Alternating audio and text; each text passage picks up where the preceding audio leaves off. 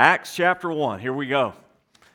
Acts chapter 1, verse 1. Glad that you're here today to start this journey with us. It's like, it's like coming upon a, on a new city and you're right outside the gates and you're looking at this place you haven't been to or you haven't been in a while and you haven't explored and getting ready to dive in. So I hope you're excited about it as I am. Acts chapter 1, starting in verse 1. In the first book, O Theophilus, I have dealt with all that Jesus began to do and teach until the day when he was taken up, after he had given commands through the Holy Spirit to the apostles whom he had chosen. He presented himself alive to them after his suffering by many proofs, appearing to them during 40 days and speaking about the kingdom of God. And while staying with them, he ordered them not to depart from Jerusalem, but to wait for the promise of the Father, which he said, You heard from me. For John baptized with water, but you will be baptized with the Holy Spirit not many days from now. So when they'd come together, they asked him, Lord, will you at this time restore the kingdom to Israel?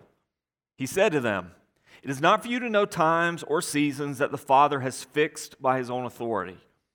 But you will receive power when the Holy Spirit has come upon you, and you will be my witnesses in Jerusalem and in all Judea and Samaria and to the end of the earth.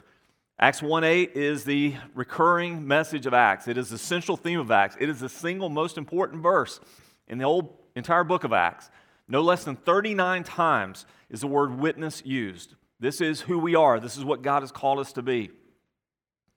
Verse 9 When he had said these things, as they were looking on, he was lifted up, and a cloud took him out of their sight.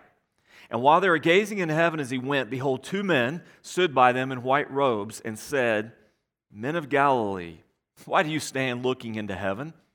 This Jesus, who was taken up from you into heaven, will come in the same way as you saw him go into heaven. And here begins the second part of the story of the work of Jesus. You remember at the beginning of his letter, authored by Luke, Luke said, I'm now continuing. This is a sequel. He said to Theophilus, he says, The first book that I wrote, my gospel, the Gospel of Acts, the longest book in the New Testament by words. He said that this gospel is the beginning of the story of Jesus. This is the sequel. This is a continuation of the work of Jesus. We would, we would wrongly view the beginning of Acts or the book of Acts as a different story altogether. Gospels, Jesus, Acts, Holy Spirit. This is the Spirit of Christ carrying on the work of Christ in the world. So, this is the second part, the sequel. And consider this overlap. Consider how these two tie together. This is the conclusion of Luke's gospel. This is Luke 24, starting in verse 44. He said to them, These are my words that I spoke to you while I was still with you, that everything written about me in the law of Moses and the prophets and the Psalms must be fulfilled. Everything must be fulfilled. Then he opened their minds to understand the scriptures, and he said to them, Thus it's written, that the Christ should suffer and on the third day rise from the dead, and that repentance for the forgiveness of sins should be proclaimed in his name to all nations, beginning from Jerusalem. You are witnesses of these things. And behold, I'm sending the promise of my Father upon you, but stay in the city until you're clothed with power from on high. And he led them out as far as Bethany, and lifting up his hands, he blessed them. And while he blessed them, he parted from them and was carried up into heaven. And they worshiped him and returned to Jerusalem with great joy. And they were continually in the temple, blessing God. So here's the scene. At the beginning of the book of Acts, we see this overlap, this continuation of the story of Jesus' final words to his disciples, and not just the original 12. When I say disciples, I'm talking about all the band of believers that were there, that were gathered around him. And it's interesting, the disciples asked him a question, and they said to Jesus, Is now the time? I mean, is now the time that you're ushering in the kingdom? And you know, the question really makes perfect sense if you think about it. I mean, Jesus had done just done the most amazing thing in their eyes. He had fulfilled the Old Testament prophecies about his death, about his crucifixion, but he had been raised. This is the physical person of Jesus standing in front of them. Luke gives us a detail that the other writers don't. 40 days, Jesus meandered about, appearing to disciples and followers. For 40 different days, through many proofs, Jesus showed that he is, in fact, the Messiah. He is the Son of God. He is the King that was proclaimed. And so now their question makes perfect sense. You have conquered sin, you have destroyed the power of death. You stand here alive. Surely the kingdom begins now. Surely you're going to establish your rule in Jerusalem now. You're going to take the throne. You're going to call all nations to judgment. Everyone is going to submit to you and surrender at your feet. Surely it's now. But they've forgotten what Jesus said at the end of the Gospel of Luke. This good news is going to be proclaimed to all the nations. He said to them, It's not for you to know the times. That's a good message for us today. We should not be preoccupied we should not perseverate with predictions about the end of times, about the return of Christ. That's a certainty, but it shouldn't occupy our thinking, and it surely should not occupy our activity. Instead, we should be occupied about the business, about the mission, about the opportunity in front of us, because he said, until this gospel is proclaimed to all the nations, the end won't come. This is God's plan, this is God's purpose. There are three essential gospel themes that we see in Luke's gospel and we see reiterated at the beginning of Acts and throughout Acts. And so I want to lay down some foundational theology as a reminder. If this is new to you, then this is, this is the crux of Christianity. This is the core message of Christianity. Three gospel foundations, three gospel themes. The first is physical resurrection. Physical resurrection. Jesus is the victorious king over sin and death. The gospel ends with that, with that statement, with that theme. Acts begins with it. You have seen me raised. You have seen me ascended to the Father, Jesus victorious. And the resurrection of Jesus, by the way, is the central theme of every sermon in the book of Acts. Now, depending on how you count those sermons, those by Philip and those by Peter and those by Paul, depending on how you number them, they're anywhere between 10 and, or we can say as many as 19. But every one of those sermons has as its key point, its central tenet Jesus Christ crucified and raised. He is God. He has displayed it, He's demonstrated it. He is the conquering king who came into this world to establish a kingdom. What kingdom did He destroy to establish His own? What kingdom did He conquer? The kingdom of death, the kingdom of sin that brings on death, the kingdom of darkness that he destroyed to bring about the kingdom of light. He's a conquering king. He was, di- he was buried, he was raised, he lives. Resurrection. Second theme is public ascension. Jesus' ascension to the Father was not hidden. It was not something they just speculated on. It's not a conclusion that they drew just from inference. Well, he's not here anymore. He must have gone back to the Father. Critical to the gospel story, critical to the confident assurance, critical to the bold witness of the early church was the fact they saw Jesus go up into heaven. And they heard the message from those two angelic messengers, those two men, euphemistically stated, men clothed in white, who said, As you saw him ascend, so shall you see him return. This physical ascension is, is critical to the message that Jesus is the reigning king now at the right hand of the Father. Where did he go? What does the Bible say that he did? He went to the right hand of the Father. So Jesus is now reigning. And consider how this is the, the continuation of so many other biblical themes, the fulfillment of biblical prophecy, the, the statement of so many other teachings of Scripture. This is Jesus, the completed sacrifice, the interceding high priest that's in the book of Hebrews. This is as John depicted Jesus, the glorification of the Son of Man. He now is glorified, the vindication of God in the Gospel of John.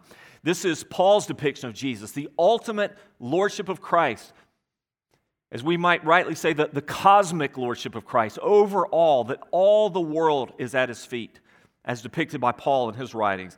This is the great triumph that David wrote about in the 110th Psalm. This is Jesus. Jesus now on display, not suffering servant, not Joseph's son, the carpenter, not that one which was murdered, but that one which is raised in power and now ascended to the Father, the ascension. And third, the third element, critical to the gospel message, critical to the good news that they proclaim, that we proclaim, is this it is, the, it is a sure and certain return of Christ that his return is promised. Jesus is the coming king. What's he going to do when he returns? He's going to judge the nations. Everyone will submit to him, everyone will be under his authority, and he will rule over all. This is the message of the gospel. Jesus was resurrected. Jesus ascended to the Father. Jesus is coming again. And this royal proclamation of Jesus is King, and I, I want to I want to emphasize that so much over this over these next several weeks. The message of the gospel foundationally is about the kingdom of God coming in Christ. Jesus came to usher in a new kingdom, and he's the king. And this royal proclamation includes judgment, justice, and the call to repent. It includes the message, and, and keep this in mind as you think through this on practical terms. When you're talking to someone about God, and you're trying to share with them what we call the gospel, the good news of God, you're proclaiming in the gospel, the good news is that there is a kingdom, Jesus is the king, and this is the means by which you can enter that kingdom.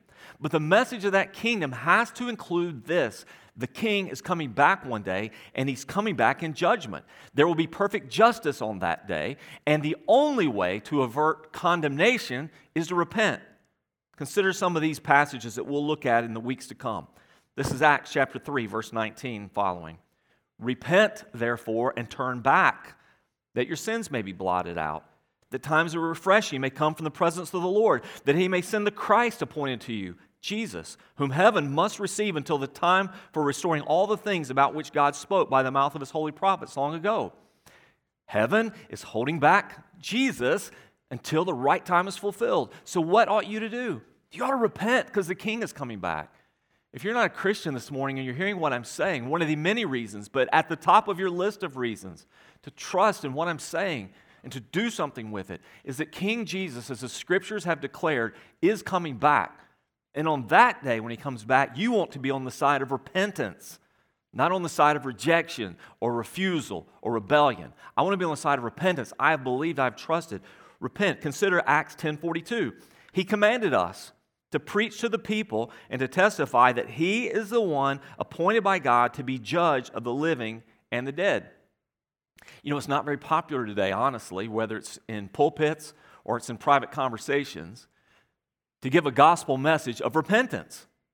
We want to talk about the benefits, we want to talk about the pleasures, we want to talk about the gifts that Jesus is a good gift giver gives us. We want to talk about how much better we are, how much this works for us, how much we've enjoyed it, all those things, those personal experiences and those fleeting emotions. We need to talk about this reality. One day, all the nations, think about this for a moment. Your sons and daughters, your friends and neighbors, people you haven't met yet, all of them will see him. And he will call the nations to repentance. We ought to be saying that. We ought to be telling people if the times that you live in make you anxious, if you feel like the world around you is changing rapidly, if you're concerned about what the future ought or might bring, what you ought to be thinking about is this there is the King of all kings, the Lord of all lords, and one day he's coming back for that which is his. Repent, believe in him, enter the kingdom. Acts 17:31 tells us he has fixed a day. Think about that for a moment. Sovereignty the absolute control of God over all things. From every detail, every molecule, to the biggest of events, He's fixed a day on which He'll judge the world in righteousness by a man whom He's appointed, that's Jesus. And of this He has given assurance to all by raising Him from the dead. How do we know that there's a day fixed on the divine calendar for the return of Christ and the judgment of the world? Because Jesus was raised from the dead. He's not in a tomb. I think about that sometimes when we do what we did today, when we share communion or the Lord's Supper. And if you grew up in church, you've been doing this for a long time, like I have. And I'm afraid sometimes, and I, think our motivations are right. I mean, I, I think our intention is good, and we want this somber experience of the Lord's Supper. Jesus said, Do this to remember me. But Jesus also said, Do this until I, until I return. Part of our receiving of the Lord's Supper is not just a grim reminder that Jesus was crucified in a horrific way for our, for our sins. It's not just a call to look on the cross, the cross of Christ and, and mourn for he who suffered for us, or to mourn for our sins that put him there. It's a triumphant declaration that he who died is raised and is coming again. Do this to remember me, but do this until I come. One day we'll celebrate with him in glory. And that's bread and that cup that you receive today is a reminder of that. Do this. He's fixed today. So the promised return of Christ. And now, what age are we in?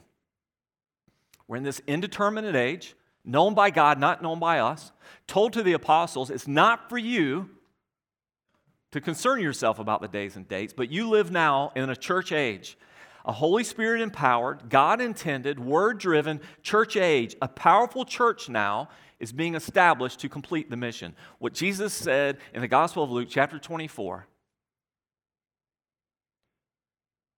that repentance for the forgiveness of sins should be proclaimed in his name to all nations, beginning in Jerusalem, going out from here in concentric circles of, gospel witness and influence.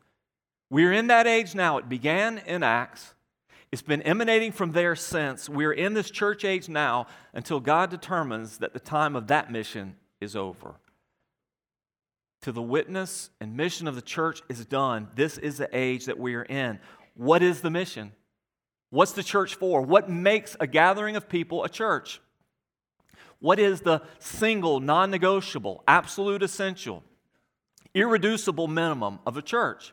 And how will that irreducible minimum, absolute essential, non negotiable mission be accomplished?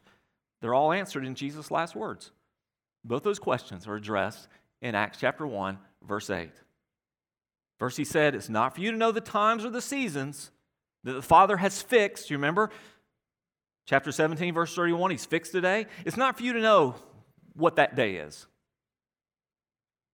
but you'll receive power when the Holy Spirit has come, and you'll be my witnesses in Jerusalem, Judea, Samaria, and to the ends of the earth.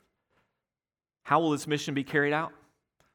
Through the church, through a family of believers, those who are called by God to be his sons and daughters, a family of people who will be everyday missionaries, who will make disciples that's the mission of God's church from the beginning. It's the mission of God's church today. It'll be the mission of God's church till Jesus returns. Not professional apostles, not professional uh, missionaries or ministers, though those all have a, have a role to play. But it's everyday missionaries, it's people. People living as God's people in the ebb and flow of their life, in the communities in which God has planted them, in the places to which God sends them, and in the places that persecution takes them. As they go, as you go, you take Jesus with you and you live out the truth that you know. You express it in your life and you do it with zeal and enthusiasm and you make Jesus known. Everyday missionaries making disciples. What does this passage say about that mission? Here's some things you need to know foundationally as we move forward in the book of Acts. He said this mission is authorized. That doesn't mean it's approved, by the way. When Jesus says, All authority on heaven and earth is given to me, he's saying you act as my representatives. You act with my authority. You speak with the authority of heaven when you speak rightly of Jesus, when you speak the truth of Christ, when you declare the essentials of the gospel. Who is Jesus? What has Jesus done? What does Jesus ask you to do? No, no, no. Command you to do in response. You're speaking with the authority of heaven. You're not speaking from your own authority. You're not speaking with the authority of the church.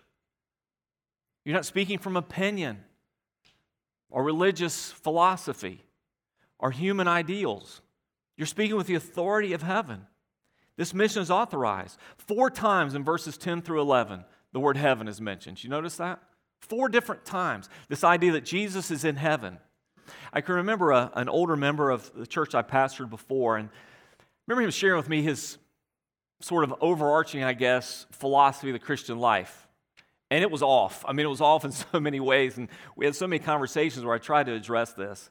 But he really had this idea of this sort of hands off, disconnected, really, he wouldn't express it this way because I don't think he'd ever considered it, but he very much was like a modern deist. You know, God sort of set things in motion, and God was active at the beginning, and he'll be active in some way at the end, but right now he's sort of disconnected. He's the departed God. And he would say it something like this We know, I believe that we get saved, and then God says, You know, you do the best with what I've given you, you do the best with what you have, And then one day I'm going to come back and I'll see how you've done. Now, that's his misinterpretation of Jesus' parables about stewardship, etc. But it's not a right picture of the gospel. It's not a right picture of the age in which we live. When the scriptures mention Jesus going up into heaven, the theme there is not his absence. Uh oh, he's gone. How are we going to do this now? It's just us. It's on us now. We better get real creative here. We better come up with some things that will really hit the context. We better really figure out how we're going to speak to our culture. We better figure out how we can be very winsome and persuasive because it's all on us. That's the modern philosophy that drives so much of the church pragmatism, self reliance, human effort, manipulation, emotional pleas, etc. He said, No, no, no. I'm going up into heaven. This isn't about my absence. This is about my authority. Where am I going? I'm not going on hiatus. I'm not going on sabbatical. I'm going to assume my rightful spot in authority. I will be sitting at the right hand of the Father. I've got control here. This is what he's telling the church. This is a message of encouragement. I'm going to send my Holy Spirit, and you're going to do greater things. But don't think that my absence is about disconnection. It's about empowerment, it's about authority. Jesus is in heaven today, reigning there. He's reigning. The earth is his footstool. It looks out of control to us, but he's still in authority. It looks like it's spinning in ways we couldn't have imagined or going in a direction that seems hopeless. We despair sometimes. We get frustrated sometimes. We get anxious. We get fearful. We become full of doubt. We cower. But Jesus sits on the throne. Jesus is at the right hand of the Father. Consider Acts chapter 2, verses 33 through 36. I'll talk about this a little more detail in a couple of weeks, but listen to what he said. Being therefore exalted. The ascension of the, of the Son is to exalt him, to show you that he's exactly who he said he was. Jesus, pre existent with the Father, has now ascended back to his rightful place at his side, being exalted at the right hand of God, having received from the Father the promise of the Holy Spirit, he's poured out this that you yourselves are seeing and hearing. For David did not ascend into the heavens, but he himself says, The Lord said to my Lord, Sit at my right hand until I make your enemies your footstool. You're not on the losing side. It feels that way sometimes. It feels like your voice is being shut out. It feels like if you speak up, you'll get canceled. It feels like opportunities are dwindling and control and authority is increasing. It, it, it, feels like we're on the losing end of this.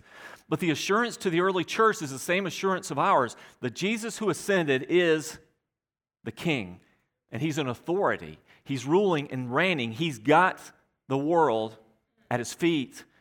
Our enemies are at his footstool. The mission is authorized, the mission is empowered, he said. This is also hugely important for us as we think about our call to be everyday missionaries. Everything we talked about over the last five weeks. What is it to be an everyday missionary? What does it mean to be people who live their lives as ambassadors of God? It means that we live with the power of God behind us. There's a power to the words that you share, there's a power to the prayers that you pray, there's a, there's a power to what we do as God's people. When you're trying to have that conversation with someone and you're feeling like, I don't know what to say, I don't know how I'm going to answer all their objections, um, I, I, don't know how I'm going to break through, man, this is going to be embarrassing. Um, maybe they're not. Maybe they're not going to respond well. Maybe they're going to push me away. There's a power behind that. There's a power behind the truth of the gospel. There's a work of God that you can't always see that is present for us. Jesus, who sits at the right hand of the Father, sends the Spirit. This is the enabling presence of God with us. We would have every reason to feel hopeless and in despair if we did not have that. And if it all fell on us, because I'm not the most creative guy in the world. If it all fell on our team, we're not the most creative staff in the world. We're not trying to figure out brand new ways to do new things. We're trying to figure out how to be faithful to what the scriptures say and what the church has done for 2,000 years. We don't want to be more like the church of the 21st century. We want to be like the church of the first. And we want to have that same sort of power, the enabling presence of God to work through the teaching of the word, to work through the administration of the Lord's Supper and baptism, to work through the fellowship and the relationships of people, to work through our prayers to respond mightily to us. The mission is empowered. Acts 1 also reminds us that this mission is global. This mission is global. I take great pride and hope in the right sort of way to be part of a church that considers their role to be global, that looks beyond ourselves and looks beyond our own neighborhoods and needs. Though they're prevalent, there are needs all around us. And one doesn't cancel out the other. You know, sometimes I hear people say, well, there are plenty of lost people in Dothan too, sure. Probably some in your family too. Probably some right across the street from you too. That doesn't discount our need to go to places that have never heard the name of Jesus or have heard it so infrequently that they don't understand it or have heard the name but heard it wrongly.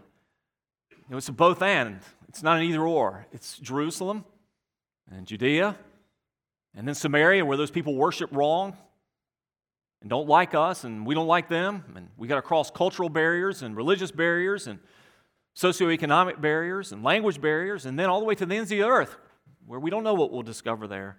This mission is global, no exceptions, no exclusions. It'll go everywhere. But here's the best part the mission is guaranteed. I mean, imagine this for a moment. Imagine the, the history of the moment. There's triumph here. They've seen Jesus go up to the Father. There's vindication here. Imagine the sadness at the day of crucifixion. Imagine the sense of withering loss, personal and emotional, professional. We staked our lives on this and we're seeing it crumble before our very eyes. Everything we'd believed in, done, gone. But three days later, they see Jesus. For 40 days, Jesus is with them. And this is not the idea of Jesus with them. This is not the spirit of Jesus with them. This is not Jesus floating amongst them. This is Jesus eating with them and talking with them. This is Jesus amongst them and the feeling of triumph. And soon, very soon, he's going to do exactly what he promised he would do. In fact, he's going to do exactly what the Old Testament prophets promised that God would do. He's going to pour out his spirit. And something amazing is going to happen, and you're going to see it you're going to see little case studies of it, little exemplars of it in people like Peter. Peter, who had cowered in the darkness, weeping, sobbing, sniffling that he doesn't know Jesus. I don't know him. That's not me. Bringing curses on himself. Till Peter will stand on the steps of the temple itself, declaring to anyone who will listen and anyone who had passed through these gates, this same Jesus that you crucified, He's Savior and Lord. Stephen would do the same, and Paul would do the same, and myriads of others whose names we don't know would do the same. What happened? The Spirit of God came. But the persecution, man, doesn't take very long in the book of Acts till we see the heavy hand of Satan carried out through the hands of sinful men to suppress the work of the gospel to suppress the work of the Spirit, to suppress the mission of God. And we see it in the heaviest sort of ways. We know it in the book of Acts, we know it in history. They did what they did in the hardest of times, in the worst of circumstances. The Holy Spirit was with them, truth was behind them. What motivated them? This guarantee I will be with you always, even to the end of the age. You saw me go up, you'll see me return this guarantee, there's a guarantee to the mission. There are about 120 believers counted in Acts chapter 1. By the time you get to chapter 21, there are thousands. Some translations use the word I just used, myriads. There are thousands upon thousands upon thousands by the end of this book. God was, is, and will ever be sovereign over his mission. That's the good news. He will be sovereign over his mission. The purposes of God will not be thwarted. He will do what he said he will do. How will he do it? Through the obedient and faithful response of his people who revere him as king and who declare his kingdom. But he will do what he said. The reigning Lord is going to continue to add to his church. That's our confident assurance today. You know, um, as a pastor, I meet with other pastors sometimes, and some of these things I do in social media groups, and some of these things I do face to face. And there are articles I read and blogs that I get that are common to lots of, lots of pastors. You know, we're in our own little weird world sometimes, it feels like. And we're all commiserating right now. Really, we're all commiserating. Lots of pastors commiserating. The number of pastors considering quitting um, is much higher than you would think if statistics are to be believed, if these conversations are to be believed, if these anecdotal evidences are to be believed. Percentages of those who would if they could seems off the charts. And we're frustrated by things like COVID, politics, fractious division among the you know, culture, whether it's political or relational or whatever it may be, you know, all these different things have we lost sight of the promise of God? Jesus himself said, I'm going to give you the keys to the kingdom. I'm going to give them to you. I'm going to give you the keys to the kingdom. You, you'll be able to open up the doors. You'll be able to open the gates of the kingdom of God for people. I'm going to give those to you, and hell cannot prevail against it. It will not prevail. You will not lose. Some of you may lose your life in the process. Some of you may suffer for the cause, but we will not lose, we will prevail. And those of you who do suffer, those of you who do face martyrdom, even, look at the glories to be given you. The Apostle Paul, who suffered perhaps the most of all the first century apostles, said very clearly this He says, This momentary suffering cannot compare to the weight of glory that will be revealed to me when he comes. This mission is guaranteed. So, what's the therefore? I love the way these angelic messengers get right to the point. I wonder sometimes, so this is my speculation, this is not anything certain, just me pondering it. I wonder if sometimes the angels, knowing what they know, about God, about Jesus, knowing what they know about heaven and God's presence, knowing what they know about His goodness and His power and His authority, knowing what they know about history, knowing what they know about human behavior as they've observed it, sometimes look at us and say, You got to be kidding me. You guys are so slow. You guys are so, you guys are so dense. And I can just picture this. Here are these followers of Christ looking up into heavens, dumbstruck. And maybe there's this lingering thought like, uh oh, what do we do now? And he says to them, Men of Galilee, why do you stand looking into heaven? Makes me wonder how long they stood there. I guess he's gone, guys. The clouds have closed. Men of Galilee, why do you stand looking into heaven? This Jesus who was taken up from you will come in the same way as you saw him going to heaven. Don't just stand there. Don't just stand there. He's coming back. Get to it. Get to the mission. Get on with it now. You're going to receive power. Just wait a little longer. Stay right here in Jerusalem because something's going to happen that's just going to blow your mind. Something's going to happen that's going to totally change the equation. Something's going to happen that's going to empower you to do all these things that have been said, and then you're just going to go. You got to go. Remember Acts 1 8. You will be my witnesses. You'll be my witnesses. I think somehow through the centuries of church, we've over separated the professional ministry and the lay ministry. You know, there's clergy and, and laity, and somehow, both consciously and subconsciously, we have relegated the work of gospel ministry, of witness, to clergy, whether that's pastor, elder, or missionary, somebody in that family, and we've lost the sense of the everydayness of it, of the laity. And certainly there are certain things, there are specific responsibilities that were given to the apostles. We'll talk about apostleship as we get through the book of Acts. I believe the apostles were a specific group of people that existed in a specific time and place with a specific purpose. I think you should wave many red flags when you see someone declaring themselves today to be an apostle. Those apostles were specific men who were with Christ. And the words that the Spirit of Christ gave them make up most of our New Testament. And there were specific things that were their responsibility. But the idea of witness, you'll be my witnesses, that's the responsibility of everyone who's encountered Christ. You'll be my witnesses. Witnesses of what? What have you seen? What do you know? What have you experienced? What has changed you? What do you love? What stirs you? Classical rhetoric teaches three forms of persuasion. Um, Aristotle called these the artistic proofs. And we see these so clearly again and again in the witnesses in the book of Acts. We see these elements in their life again and again and again. And we see this, this theme, this pattern, as it were, appearing in their sermons and in their conversations and how they led people. Three modes Logos, Logos, the truth, what we know, what we believe, what we've ascertained, what are the facts. For us, the Logos of God is not just a written word. Jesus says that He is the Word.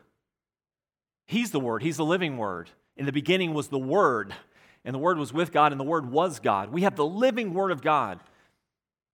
In the book of Hebrews, we saw that in former times God revealed himself through the prophets, but in the last days, he's revealed himself through his Son, the living Word. The words that he's given truth. Jesus says, I'm the way, I'm the truth, and I'm the life. What are the truths that we know that we have believed, the facts? You know, one of the foundational reasons to be a Christian is because it's true. You know, I, I, get frustrated sometimes when I see those statements and people trying to persuade someone, well, you know, this really works for me. It doesn't really matter if it works for you, whatever that means. Is it true? Are these things true? There is an, there is an absoluteness to truth, a truth that you have to stand up for one day and that you'll have to stand for one day. Is it true that Jesus is pre existent with the Father? Is it true that Jesus took on human flesh born of a virgin? Is it true that Jesus was tempted in every way like we are, but he didn't sin? Is it true that Jesus went to the cross sinless for our sins? Is it true that Jesus was buried and three days later he rose according to the scriptures? Is it true that Jesus appeared to many for 40 days and that he ascended into heaven? Is it true that Jesus is coming back? That's logos, the truth. Second word is ethos.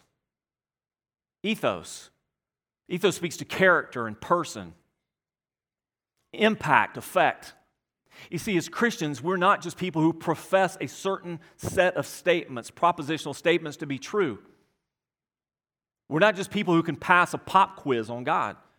We're people who've been transformed by Christ. We are not all that we ought to be, but we surely are not who we used to be. You can look at our lives and see that the Holy Spirit of God dwells in us, or else you ought to. There ought to be something about us. There ought to be something that's changed us, something that has changed how we handle stress and difficulty, pain and suffering, death, even. Something different about what we celebrate and why we celebrate it. Something different about how we live as parents or as spouses or as business people or whatever it may be. Something has transformed us. There ought to be a certain ethos to us. This is who we are in a book I've come to value more now since his death, book called The Divine Conspiracy. Dallas Willard calls out much of contemporary Christianity for being what he calls barcode religion. Barcode religion. He says it's like this you know, if you go to the grocery store and you're in the produce department, you take the little sticker off the apple and you put it on a banana. When you go through the checkout, they're going to scan it, and what's the checkout going to say? It's going to say apple. It's clearly not an apple, but the sticker's on the banana. And so it checks out as an apple. And it's and Willard uses this analogy to say this is the way many of us approach our Christianity. It's like barcode faith. We think as long as we've said the right things, if we pray and ask Jesus into our heart, or even if we believe the right things to be true, we have the barcode on us now. And that's all that there is to it. That one day we'll stand before God one day and we'll be in that great checkout line in the sky and He'll scan us check, check, check. It doesn't matter if we look like bananas, we're all going to check out as oranges. But that's not real Christianity. And the teachings of Scripture don't support that. They don't, they don't allow that. We have to evaluate ourselves. Is there something about us that has been transformed? That's ethos. There's a third part, and this is what drives us. This is the emotion of it all. This is the part that stirs us up. This is the part that marks somebody like the Apostle Paul. Though he's imprisoned, he says, I'm imprisoned for the sake of the gospel. This is the sort of thing that marks Peter and John. We cannot but tell what he's done for us, even though we've been threatened with our very heads. This is the sort of thing that would cause Stephen to keep preaching, even as the rocks begin to fly that would take his life. Pathos. What am I passionate about? And we see again and again, the early church, those witnesses had all three. They knew the truth and they proclaimed it. In every sermon, you see them proclaiming the gospel. This Jesus, this is what happened, this is what he did. That's just true. What, what are you going to do in the face of truth? This is not just an emotional argument. This is not just how it makes me feel. This is not just one option of many. These are the facts, what God has done for the world through Christ. But they didn't just know it, they lived it, they were it. They could stand up before people and say, We have been transformed by this. We were the blind who now see. We were the lame who now walk. We were the hungry who are now satisfied. We were the lost who are now found. And they had passion. The Holy Spirit stirring them,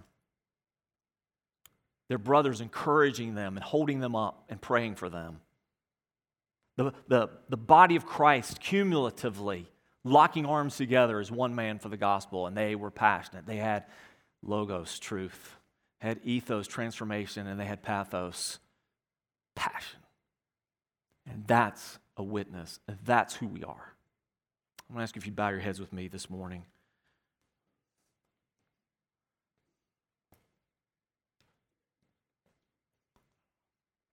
Father, do something in us supernatural, I pray. Father, I suspect there are some who need to be challenged with the truth. They need to be challenged at the point of their intellect. Like great thinkers of the past, even those who approach you as skeptics or cynics, Father, confront them with the truth. Show them the truth in Christ, the truth revealed in your word. The truth that goes beyond the general revelation available to us all that sky and sun and stars and moon and sea and shore declare. Go deeper. Show us the specific truth of Christ, the revelation of God in Christ and in your word. Father, I suspect there are some, perhaps among us, some who will listen to this message who probably would get the basics right if salvation were just a pop quiz, if it were just a matter of knowing the right things. Simultaneously, though, Father, we're not ignorant of the fact that the devils, the demons, also know these same facts and tremble at them. Yet they're not transformed. They have not surrendered to the king. They oppose him, they reject him, they live under their own rule in adamant eternal opposition to Him. Father, may that not be us. May there be some in this room today who say, Father, change my heart. I know these things. I surrender to you as King. Rule my life lovingly, guide me, protect me, provide for me. Rule over me. I want to celebrate your rule forever and ever. I want to rule with you, as your word says, in the new heavens and new earth. Father, I want to join the kingdom of your dear Son, Jesus. Change me. And Father, I suspect there are a lot of Christians in this room who are lacking in various degrees passion. We've grown cool or indifferent. We've grown fearful or timid. We've become casual. Father, stir up in us, revisit us with your spirit. Revisit us. Light a fire in us, I, I pray. The Holy Spirit came as fire. Come again, Holy Spirit. Stir the passions of our heart. We will not serve the King well if we love him little. Father, do that. May we stir one another to love and good works. May we be passionate about what we believe and declare it better than the biggest fan talks of his team, the most affectionate spouse speaks of his wife. The proudest dad speaks of their child. Father, may we exceed those things as we speak of, of our King Jesus. Father, may we know the truth. May we live the truth passionately. May we be your witnesses. Father, stir up in us gospel witness, the kind that changes our marriages and affects our homes and families, the kind that carries us across the street or down the hall or to the office next door, the person in the next class. Pray for the sort of passion that might send us on a short term mission trip or a lifelong career. Father, make us bold again. Make us strong again. Make us confident again because your Holy Spirit. We're your witnesses. We're the eyewitnesses. May we be good ones, authentic ones, accurate ones, passionate ones. Lord, for those who would repent and believe the gospel today, Father, I thank you that you will welcome them into your kingdom. The rule and reign of Christ over their hearts and lives now, the ultimate rule and reign of Christ over everything one day in a world quite unlike this one. We long for that day. Come quickly, Lord Jesus. Come quickly. We pray this today in Jesus' name. Amen.